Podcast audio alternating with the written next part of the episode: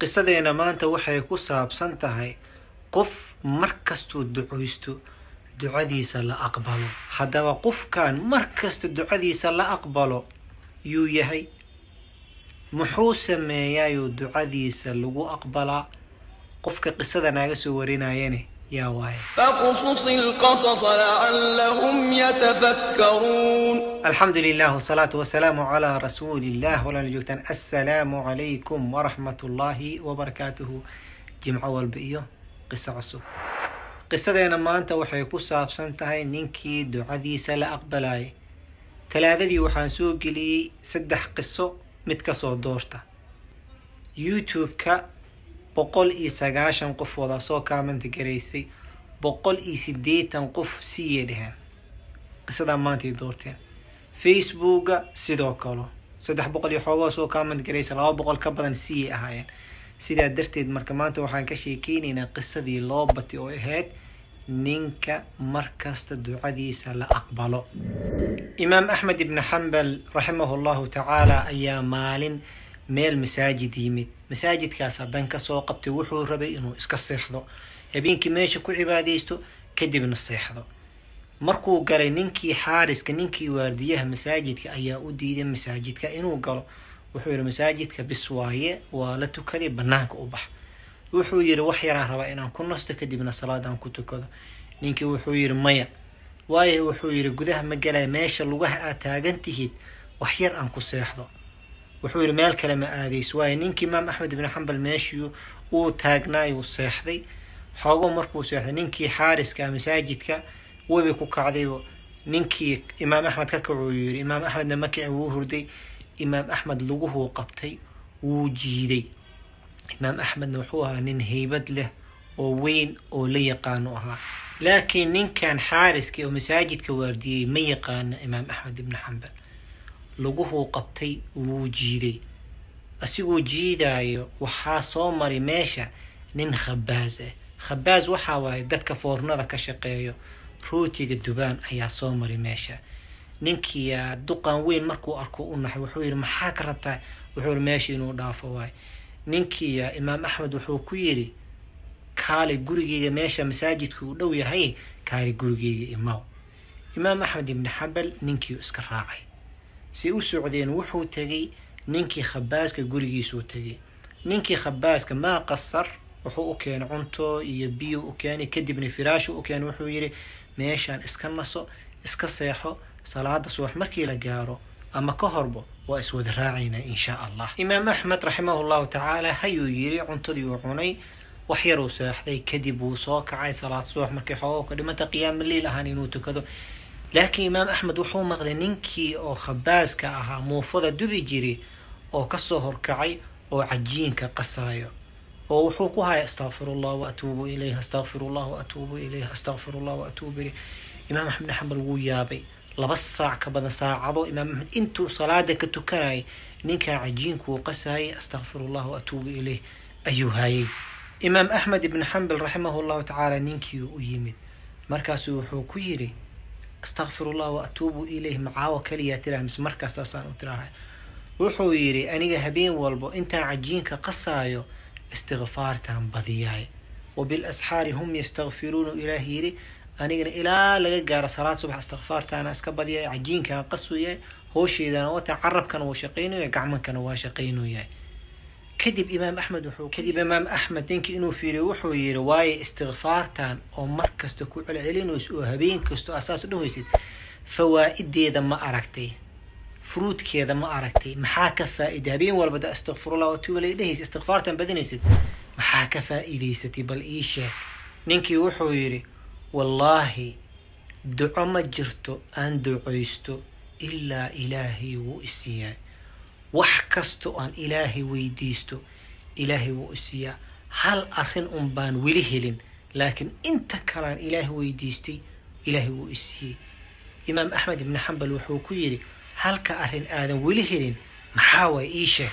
Wuxuu yidhi arrintaasna waxaa waaye ilaahay waxaan weydiistay inaan arko alimaam axmed ibni xambal intaanan dhimanin inaan adduunyadan ku arko. Imaamkaas waa jeclahay khayr badanaan ka maqlay. Weligiina ma arkin.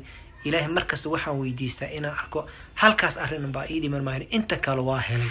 Imaam axmed ibni xambal inuu yaabo wuxuu yidhi axmed ibni xambal oo lugaha laga jiidayna waa lagu keenuu yidhi waa kane aniga waa axmed ibni xambal ninkii inuu farxay ayuu wuxuu yidhi alxamdu lilah oo ducooyinkayga dhan ii aqbalo. Ugu dambeyntii walaalayaal qisadan saa ujeedaan waa qisa aada u faa'iido badan.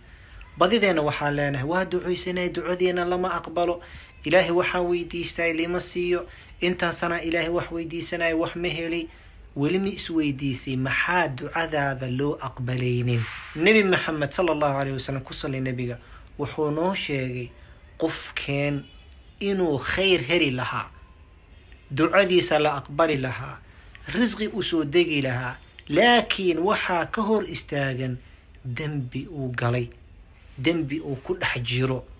Laguma laha dembi ma samaynaysid. Kulli bni aadama khata qof walbo annaga naga mida waa qaldama. Dembi waa geli ama ha yaraado ama ha weynaado. Waa qaldami ama ha yaraado ama ha weynaado. Laakiin qaladkaas waxaa loo baahan yahay inaad dhaqdid. Maxaa ku dhaqaysaa istikfaarta iyo towbadaa ku dhaqaysa. Sheekh alislaam ibni taymiya la weydiiyey waxaa la yidhi istikfaarta maa fiican mise adkaartaa fiican? Hadal aada u qiimo badan uu ku jawaabay. Wuxuu yidhi dharka markuu wasaq yahay in la dhaqa ma u baahan yahay mise in barfuun lagu shubo u baahan yahay? Qof walboo caqlile wuxuu leeyahy dharka wasaq hadduu yahay barfuun muxuu u taraa? In la dhaqaa fiican.